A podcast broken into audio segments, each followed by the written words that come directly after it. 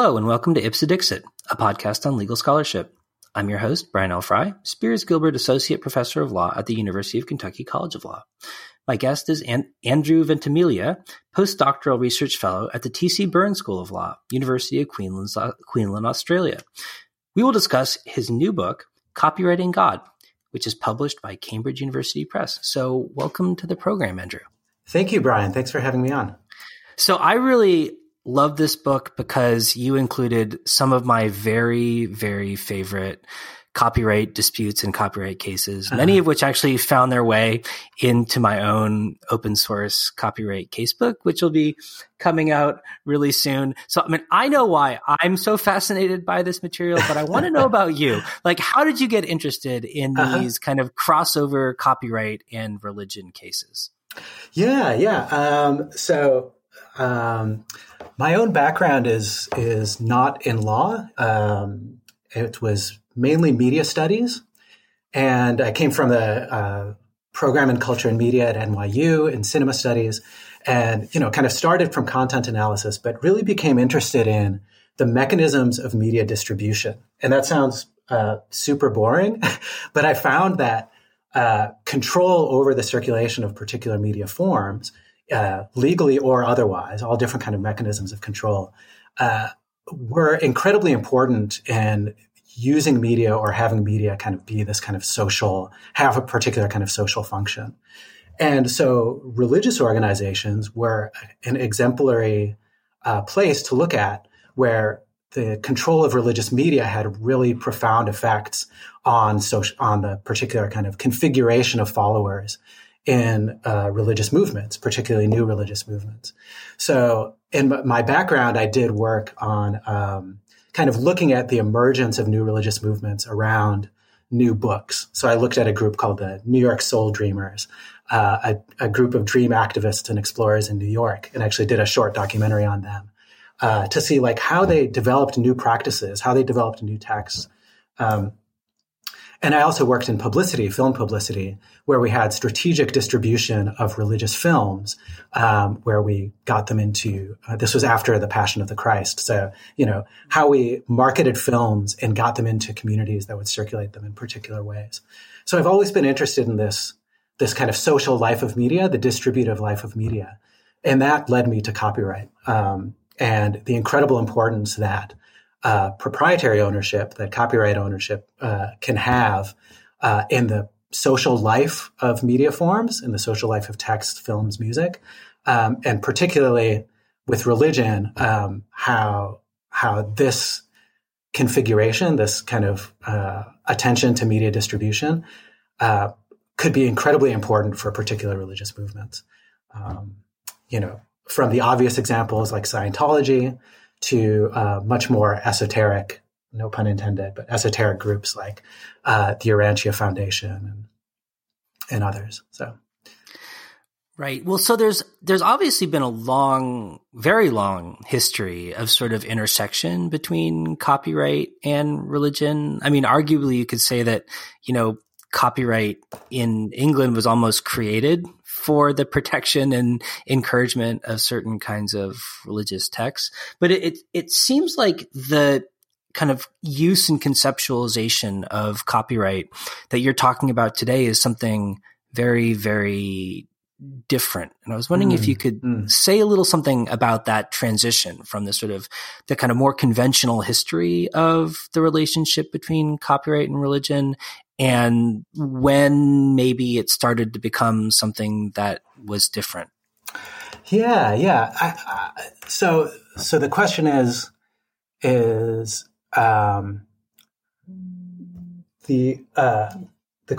basically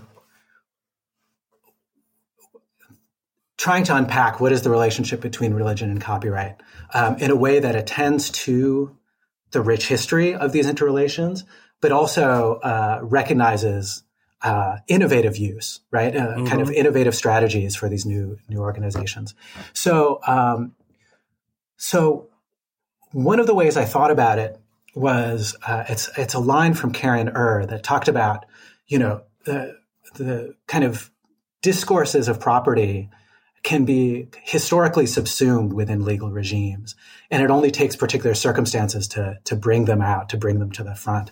So I do think that the rich history of religion and copyright in terms of the way that printing privileges were used to censor or limit the circulation of heterodox texts is relevant in the context of these new religious movements, but not in terms of a clear trajectory between those moments where ownership was used for religious control to these contemporary moments. But I think there's something to be said about that logic of proprietary and control continuing to exist within intellectual property regimes, even if it isn't the kind of the focus of the law. But they also were very kind of forward-looking in terms of understanding the diversity of tools available to them within contemporary copyright law. So, for instance, I can talk about different examples later, but the Urantia Foundation, they claimed copyright, but then they developed a particularly kind of sophisticated and nuanced licensing regime, right, which is very forward-looking. So they didn't just copyright the text, but they produced licenses based on the text with various reader groups.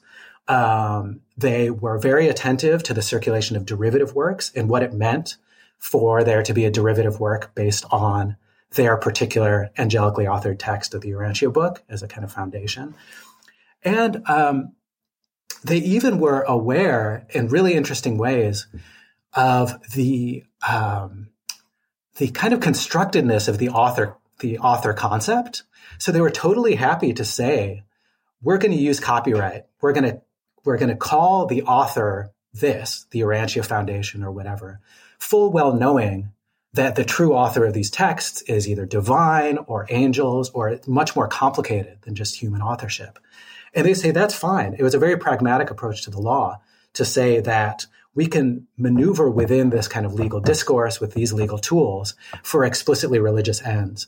And there's a kind of savvy there, interplay between religious argument and secular legal argument, a kind of tactical nuance to what they were doing that to me felt very innovative and very forward-looking.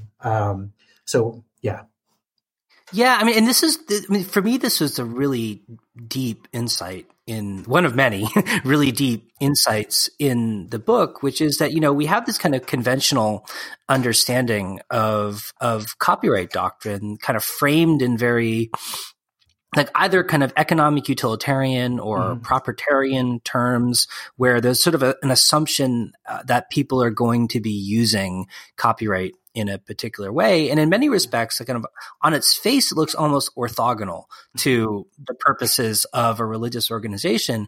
And yet you really point out about how these organizations have taken the doctrine and recast it to fit their own needs rather than the needs for which it was designed, it seems. Yeah.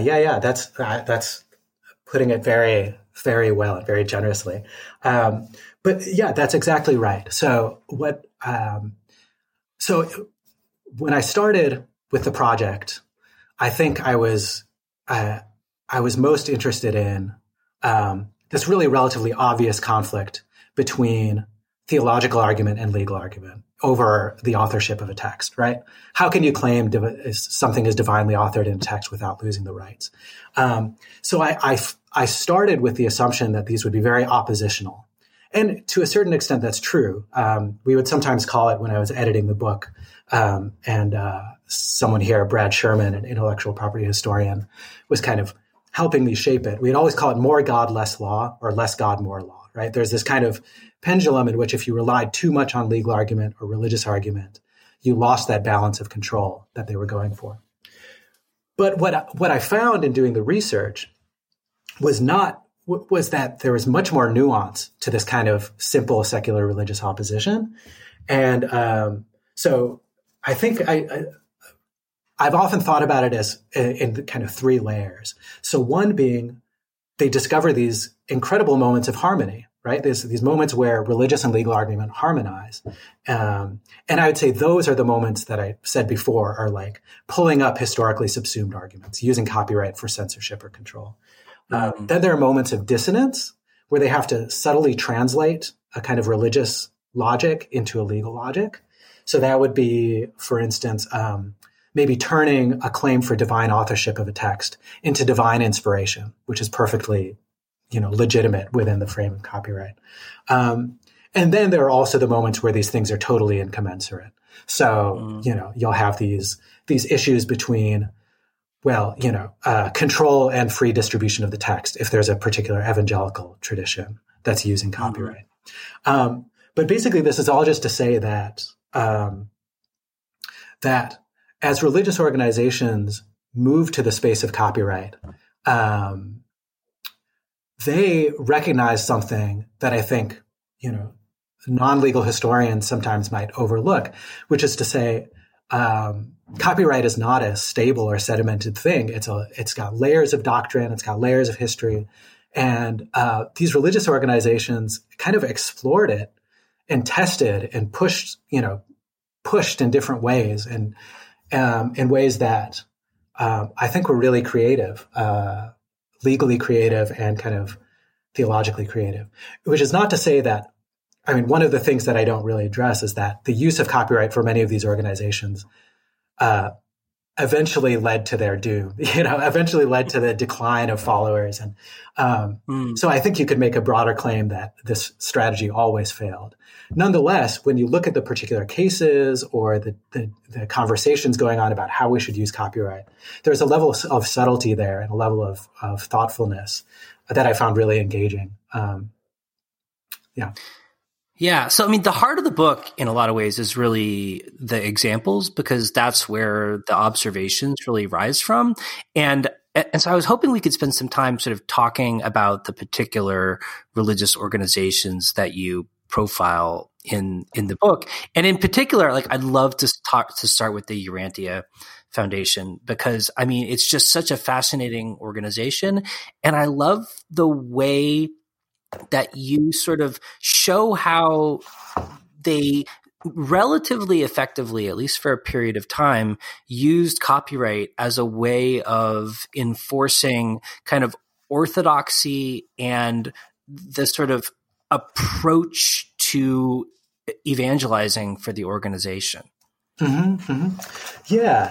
Needless to say, the Urantia Foundation has so the Urantia book and the cases that emerge from that are one of those that have that popped up on the radar in other legal scholarship. And there's a series of cases that are just totally fascinating and have had a really interesting legacy, because a lot of what that was about was the nature of authorship, right? A lot of what they were working through is who is the author of this text, legally speaking and theologically speaking. So there's been an interesting afterlife for the Urantia cases as scholarship around non-human authorship has kind of picked up steam. So when I first started writing the Urantia material, it was before the monkey selfie case and, kind of in the middle of emerging scholarship on computer-generated works. But anyway, so I think that it has a lot of resonance in a few different areas of law. Yeah. So I was wondering, for people who aren't familiar with the Urantia Foundation or the Urantia book, maybe you could give a kind of a potted version of Urantian theology, because I think that would really help people understand the sort of tension with copyright and how they sort of mobilized their intervention with copyright. That's right. Yeah. So the Urantia book is a sacred work for those that follow it. It's an enormous book, about 2,100 pages or so, and its history of production is incredibly complicated. But in short form, there was a psychologist who started working with a patient who, when the patient was sleeping, they call him the sleeping subject. The patient started to deliver papers, individual chapters of that were angelically authored about the nature of the universe, kind of the structure and nature of the universe, theological dimensions of our retellings of the life of Jesus, you know, all the kind of material of a rich sacred text. And the psychologist found that the sleeping subject would also respond to questions. So the psychologist assembled a group of interested people, later called the Contact Commission, that would ask questions of the sleeping subject, and papers would be delivered kind of responding or nuancing in different ways this doctrine. And the end result was this book that was partially channeled, partially the response of these questions delivered by the commission, and that gave a kind of comprehensive view of the world in a way that the psychologist and the followers thought was prophetic, was a step above, you know, other sacred texts, and that needed to be circulated in particular ways. So copyright was, and very early on in this history, the Urantia Foundation, which was designed to own the copyright in the text and the printing plates, they very early on recognized the importance of copyright in this text for maintaining control over its circulation. So in an early document, you know, one of the guys says, copyright is simply necessary in order to control the rate and means of dissemination of the Urantia book.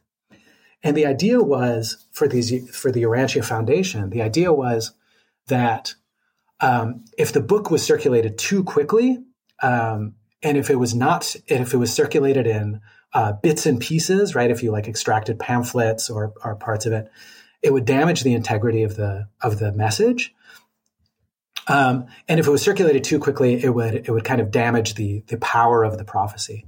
So what they wanted to do was the Urantia Foundation wanted to ensure that the sale of each book was from a trusted reader who believed in the text.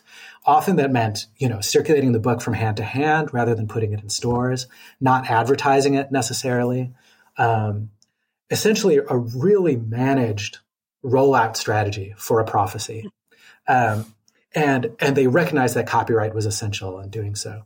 But very quickly, they rubbed up against other believers who had other ideas of how best to serve the mission of the text. And that was, you know, to get it out as widely as possible, right? To disseminate it, to send the message in all different forms, to advertise, to construct a book cover, a packaging design in ways that would be enticing to new readers. And so very early on, you had this intense tension between different believers of the text about how the text should best circulate in order to kind of serve the angelic message that they wanted to get out. And this is what ended up pushing different actors in this situation into the courtroom. In other words, the court cases that emerged were not between believers and non-believers, right? It was between different Urantians, all of whom were interested in circulating this book in particular ways. They just had very different ideas for how to do so. Yeah, and that was what was so fascinating about it, was sort of the internal tension between the arguments that were made by the Urantia Foundation in order to kind of achieve its copyright goals while not undermining the theological legitimacy of the claims that they were making. Because it seemed like, you know, they were always running this risk of effectively disavowing parts of the theological story that they were telling. That's right. Yeah. So the first part of that story is the authoring of the book and the strategies of distribution. The second part is when the series of court cases kind of emerge, how they turn that initial argument about control and, you know, careful strategic distribution into something that can be kind of defended legally. So one of the quotes that I mentioned that I think I found early on and became a linchpin quote was from one of the early litigants Kristen Mehera, who started distributing a version of the Urantia book on CD in ways that were not permitted. And she wrote, by suing me, the foundation has swallowed a poison pill. If they admit the superhuman authorship of the papers in court, they lose the copyright. If they say they hired a human to write the papers, they lose their credibility with the readers, not to mention the Ancients of Days. So that's the more God, less law thing, right? How much can the foundation rely on legal argument without diminishing their religious claims? And their solution, one of their solutions is so cool, which is that they built the argument that then was picked up on but that was also being articulated by critical legal scholars, that the author construct was just that. It was a legal fiction that they could deploy well knowing that their theological claims about divine authorship weren't going to be undermined. So they're very explicit in their newsletters about saying, look, copyright is a human construct. We full well recognize that these works were not authored by the conduit or by the foundation. We're simply doing it to control the means of distribution for this text. So that's where that kind of pragmatism comes on. That's very that to me seemed very clever and very, very nuanced. Yeah. Well, and one of the things that's so odd about it is to sort of see the courts try to rationalize these theological arguments and put them in doctrinal terms. And especially when it comes to the Urantia book, I mean, the end game in a way was almost this funny kind of like splitting the baby type thing. Yeah, that's right. Yeah. So when one of the cases finally moves on to trial, and one of the things that they ask the jurors to consider are all these questions that are coming up. Is the work a compilation? Is it a work of joint authorship? And they ask the jurors to essentially to decide on this level of doctrinal detail that, of course, to the Urantia Foundation is totally irrelevant. They're happy with whatever determination there is, so long as it ensures their rights. So the theological claims become, kind of parceled out into different legal categories, right? So is the conduit the employee of the angels, right? Like, can we conceive of it that way? Was the sale of the printing plates, is that sufficient to demonstrate that copyright was transferred from the divine to the human foundation, right? So they're looking for these moments where they can anchor theological claims to legal specifics. And that's actually work being, the foundation sets the framework for that, but it is the opinions, the judges that are kind of doing this because they want to reconcile it in some way, right? They don't want to leave something uncopyrighted. That really is the element that, from the kind of doctrinal standpoint, the court seems really uncomfortable with the idea that a work of authorship could come into being without an author. And the Urantia Foundation, in a way, is sort of taking advantage of that doctrinal discomfort to sort of let the court kind of figure out whatever sort of way it can to, pretend that the authorship can like just sort of land somewhere. And like you say, they don't really seem to care where it lands, so long as the court says that they can get what they want. That's exactly right. And I don't really address it in the book, but I see that all over the place in the emerging discussions about computer generated works, right? People need authorship to land somewhere. Granted, that it's a whole other issue, but obviously there is the possibility or option of making computer generated works unauthored. But there's this anxiety that you can see in the Urantia cases of authorship has to land somewhere. It has to, so we simply have to categorize in a particular way that allows these rights to emerge. And sometimes that's going to be, contrary to the actual stories that the authors or the producers of the text in various ways have delivered. So it's that tension that I found so interesting in the Urantia story.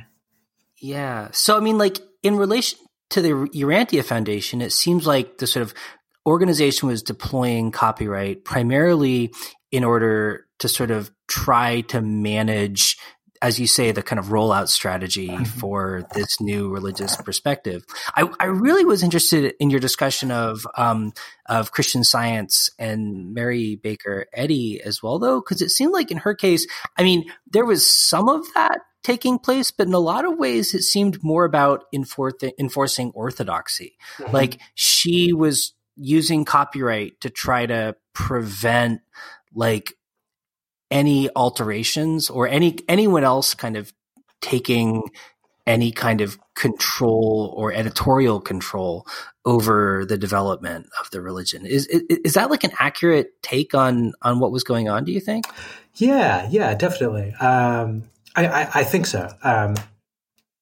So the Christian Science, the instance is, first off, it's different at the level of kind of the historical material I worked with, because there was an early case where Mary Baker Eddy sued someone for copying considerable portions of one of her early texts. But the actual court, the records for that are relatively slim. So that particular chapter was really built on looking at how Mary Baker Eddy was talking about copyright in her letters to the publishing committees, to her followers, and how she was kind of managing the assignment of her rights, how she was talking to the Library of Congress in terms of ensuring copyright for editions. So that chapter was already kind of working with copyright at a different level, not as it was applied in the courtroom, but as it was kind of evoked and, manipulated, not necessarily behind the scenes, but as a kind of deeper publishing strategy. Mm-hmm. And so when it seemed like it seemed like she had a complicated relationship with the publishing world as a whole. In particular, you talk about her relationship with Mark Twain, who is both kind of her antagonist, but in some ways also her ally in terms of thinking about copyright and authorship. So, that's right. So, because one of the things is that she built her authority, as a female religious leader without a built-in structure of authority from, hierarchy of another denomination. She built that authority through her text, through the production of this work, Science and Health with Key to the Scriptures. So to her, that text was always a kind of living proxy for her own personal authority.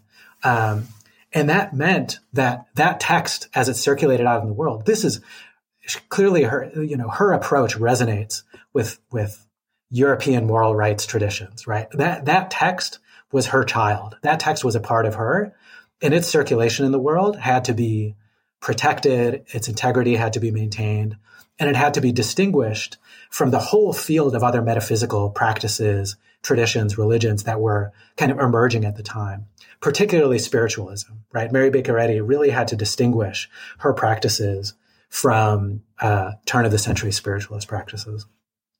So her copyright strategy was always one of ensuring the integrity of her work as it circulated in a very complex publishing marketplace. And as you mentioned, that has kind of surprising resonances with Mark Twain, who was he wrote a book lambasting Mary Baker Eddy and Christian Science. There are various reasons for it, but they were very public enemies. And yet, behind the scenes, they shared the same legal counsel, Samuel Elder, who wrote about the 1909 copyright reforms, was an advocate for copyright reforms. And behind the scenes, Eddy's arguments for ensuring the life and integrity of her work paralleled a lot of what Mark Twain was saying about ensuring the life and integrity of his works to protect an income stream for his children and his children's children. So there's this really interesting resonance between their arguments, Mary Baker Eddy in a theological register and Twain in a kind of literary, you know, a literary register. But they were saying similar things, and they were advocating for the same reforms in copyright law, namely, of course, mainly about duration, you know, extending the duration of the text, but also easing formalities of registration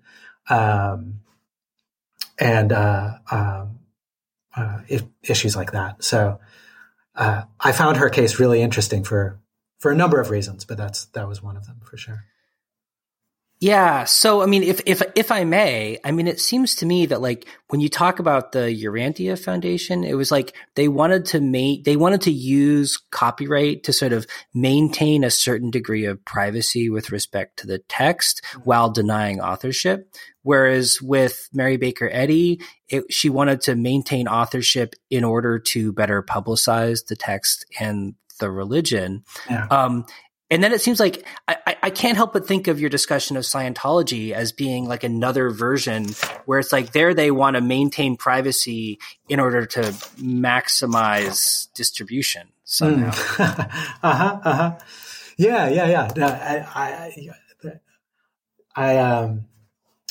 It's interesting how you're putting the chapters in conversation with one another. You know, they are different flavors of.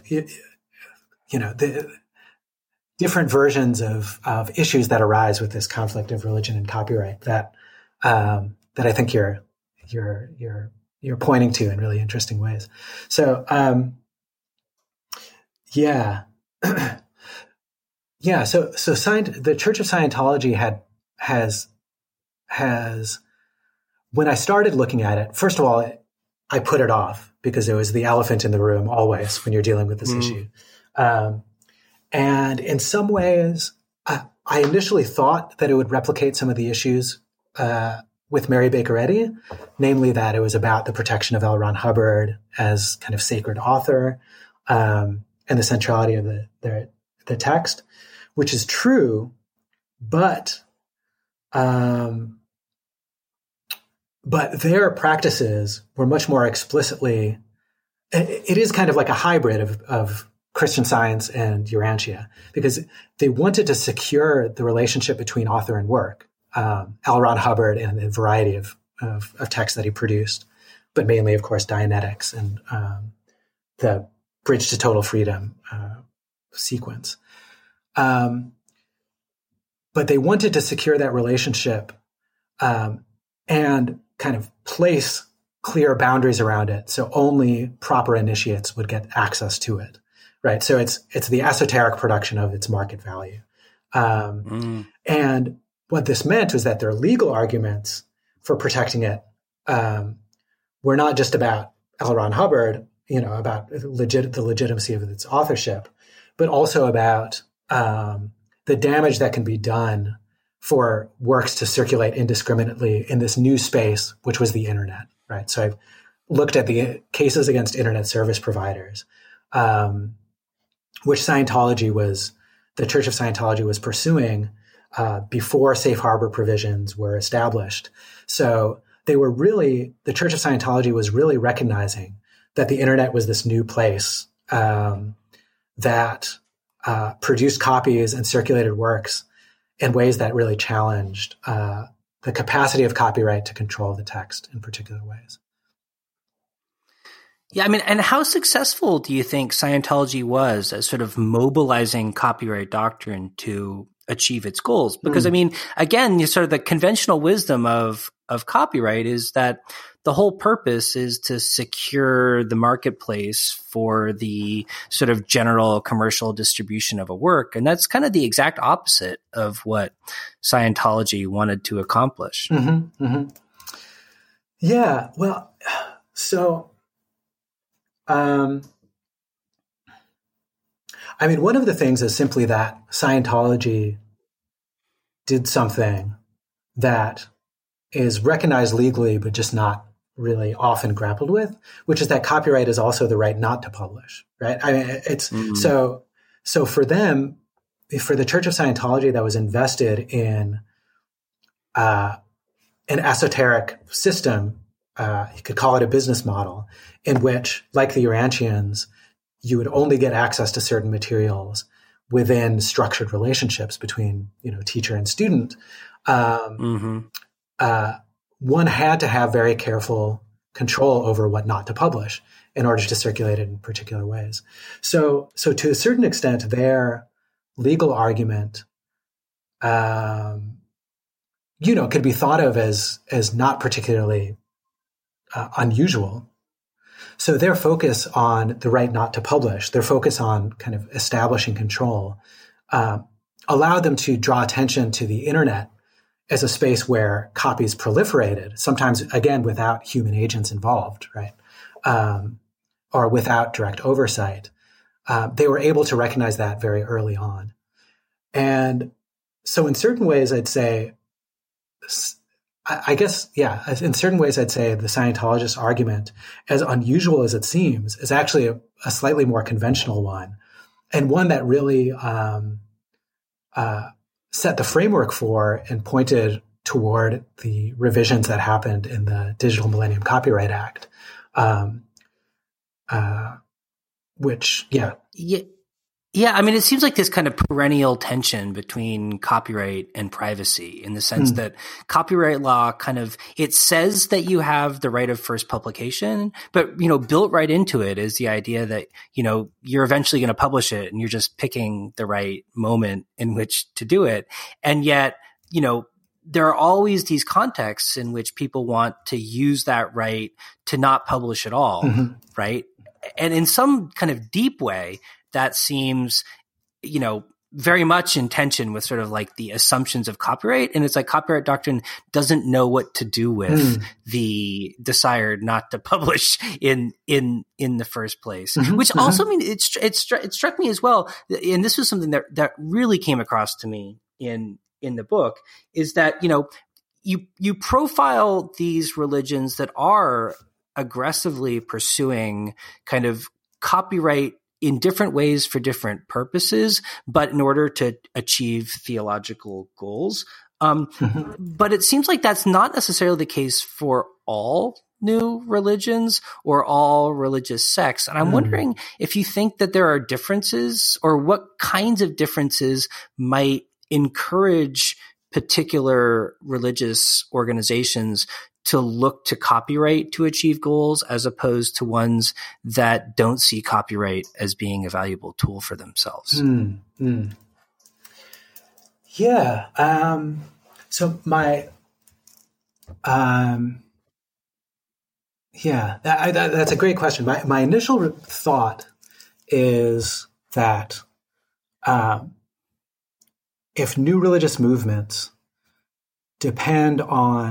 there are new religious movements that have produced a sacred or prophetic text and relied upon it as a kind of anchor for building a social, a kind of community of readers, copyright very early on becomes part of their, enters their radar in one way or the other. And they, whether or not they deploy it, they kind of have to choose, choose their relationship, their legal relationship to the text ahead of time. Because it's going to come up if something is successful, that there are going to be offshoots, there are going to be schisms, there are going to be the variety of different kind of social complications that come from the emergence of a new religious group. There's going to be the difference between the text and the charismatic leader as it goes forward. So in some ways I see it as copyright as kind of inevitably featuring with groups that fit these particular conditions, usually newer groups dedicated to a particular text. But that being said, I think that there are lots of different flavors of this. So, I mean, I think about future directions for this research, and I think there are really interesting things to be said about the emergence of copyright licensing in hymnal music for worship ceremonies. So Christian Copyright Licensing Institute, manages these things. And, there aren't explicit theological dimensions to that, the emergence of that system. But I think it inevitably gets caught up in theological questions when you're thinking about dimensions of ownership and control over a worship ceremony and levels of performance. I've been looking at sermon stealing, for instance, which varies across denominations, but are pulpit plagiarism. But there are questions about, as sermons get fixed in particular media of expression, as the copyright says, what kind of ownership claims can be made over those sermons? How do they circulate? What norms apply in the circulation of those materials? So that is the introduction of issues kind of related to copyright that go beyond new religious movements, that would incorporate, a lot of different traditions. And this is still talking, operating within the frame of the United States, in the last 2 centuries. And it's only my lack of imagination to think about how it applies to, other traditions and other areas of the world.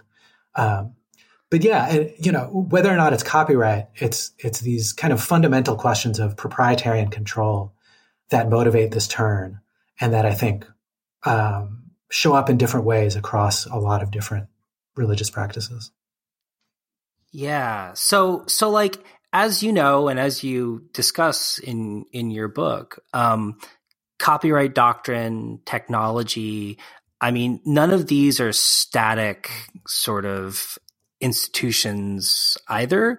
And especially in recent years, we've seen obviously, technology becoming like more, and it makes it easier and easier to distribute things and harder to control them. Mm-hmm. And when it comes to copyright doctrine, courts have become increasingly sort of attentive to and sympathetic to fair use claims in an assortment of different flavors. And you sort of allude to this in your book, that sort of discussion of fair use in a religious context has not been as robust as it has been in other more market-oriented or more art-related or more politics-related contexts. And I wonder if you have any thoughts about where that might go in the future. Yeah. No, that's a great question. Yeah. So one of my cases, which is Worldwide Church of God, which is actually one of the more written about cases in the scholarship, did mobilize fair use defenses for the religious distribution of materials. But yeah, it's really interesting how, evangelical traditions or traditions in which this wide circulation of materials hasn't fostered or produced something like the equivalent of an open source or fair use discourse within the religious sphere. In fact, people that I know that have spoken to,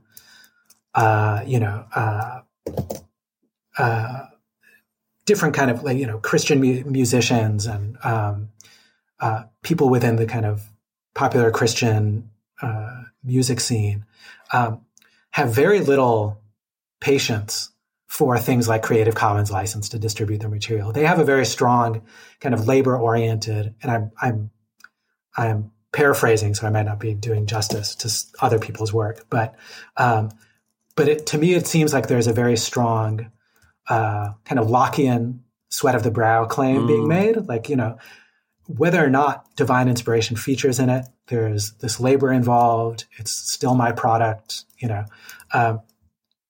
So I was interested in, I've always been interested in looking at spaces where there is something like a fair use claim for the distribution of religious media, or open source religion, right? What does that look? What would that look like? And I guess I continue to look for it, or look for different variants of it, whether that's in the way that sermons circulated, or whether that's in new movements in the emergent church, for instance, or, different practices like that. I'm still not entirely sure, but it's something that I look out for, and I'd be interested in seeing that emerge Whether or not it does, I'm not sure. Yeah. So, I mean, I wonder, like, in closing, I wonder, like, looking forward, do you anticipate, like, more of this kind of convergence between kind of copyright doctrine and religious conceptions of the relationship to works of authorship that are generated, like the kind of more Lockean propertarian model you were just describing? Or do you see room still for the kind of I guess, for better or word, for, you know, for want of a better term, like creative deployment of copyright for non kind of like orthodox copyright purposes that you describe in your book? In other words, is this a phenomenon that the law is starting to channel in its own direction, or is there still room for religion to sort of do its own thing? Yeah. So one of the things I would say, I apologize if this doesn't quite answer your question, but one of the reasons I found these religious groups to be so productive in their maneuvering within the sphere of copyright law was precisely because copyright law didn't recognize their religious claims. So it's the Urantia thing, right? They could maneuver simply because there was no one-to-one correspondence between the religious claims and the copyright doctrine they wanted to deploy. And copyright, because of the religious, because of the kind of prohibition against, you know, the Establishment Clause prohibition against favoring one or the other religious claim, copyright law had to be silent about these theological claims, which meant its silence, which meant that you could maneuver within it even more. Its silence was specifically what allowed religious organizations to look at all these different doctrinal tools and find resonances in different ways. So what I would say is, even if copyright law were to develop something like sui generis around religion, it'd probably be unconstitutional, but it would also freeze the level of innovation that was going on in these spaces. That's one of the things. And kind of going forward, I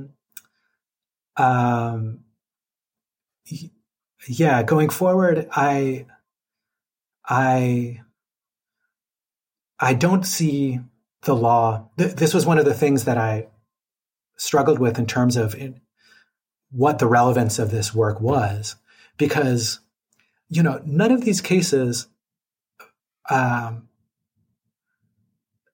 these were odd cases. Right? They were not cases that developed longstanding precedents. Although now with computer-generated works, that's, you know, we might, something different might emerge. But so I think what was interesting is that the resonances for these cases also required them to be marginal, right? For them not to have this kind of longstanding or long-term effect on copyright law. Their marginality and their lack of kind of that marginality was specifically what allowed them to test copyright law in particular ways. And so going forward, whether or not it's religious organizations that do it, it's what I'm personally interested in as a researcher, is finding these often neglected cases, non-landmark cases, that are interesting specifically because they pose particular challenges that couldn't be incorporated within future doctrine, that couldn't be incorporated within kind of precedent, and why they couldn't be, what incommensurable tensions were there that these cases bring to light, that allow us to understand kind of the foundations of these doctrines in different ways. So, so my research interest actually is motivated by the fact that these cases don't have a long life or have a significant effect on the law. That's a kind of, may seem weird and contradictory, but that's kind of my approach. No, I think it's what makes the book so fascinating, and I really hope listeners will check it out because you did a great job with it. And I'm really glad that somebody finally really tackled that, as you say, really kind of peculiar marginal set of of non-precedence in a programmatic way, because I think it really helped me understand what was going on in a way that I hadn't previously. Thank you. Thank you.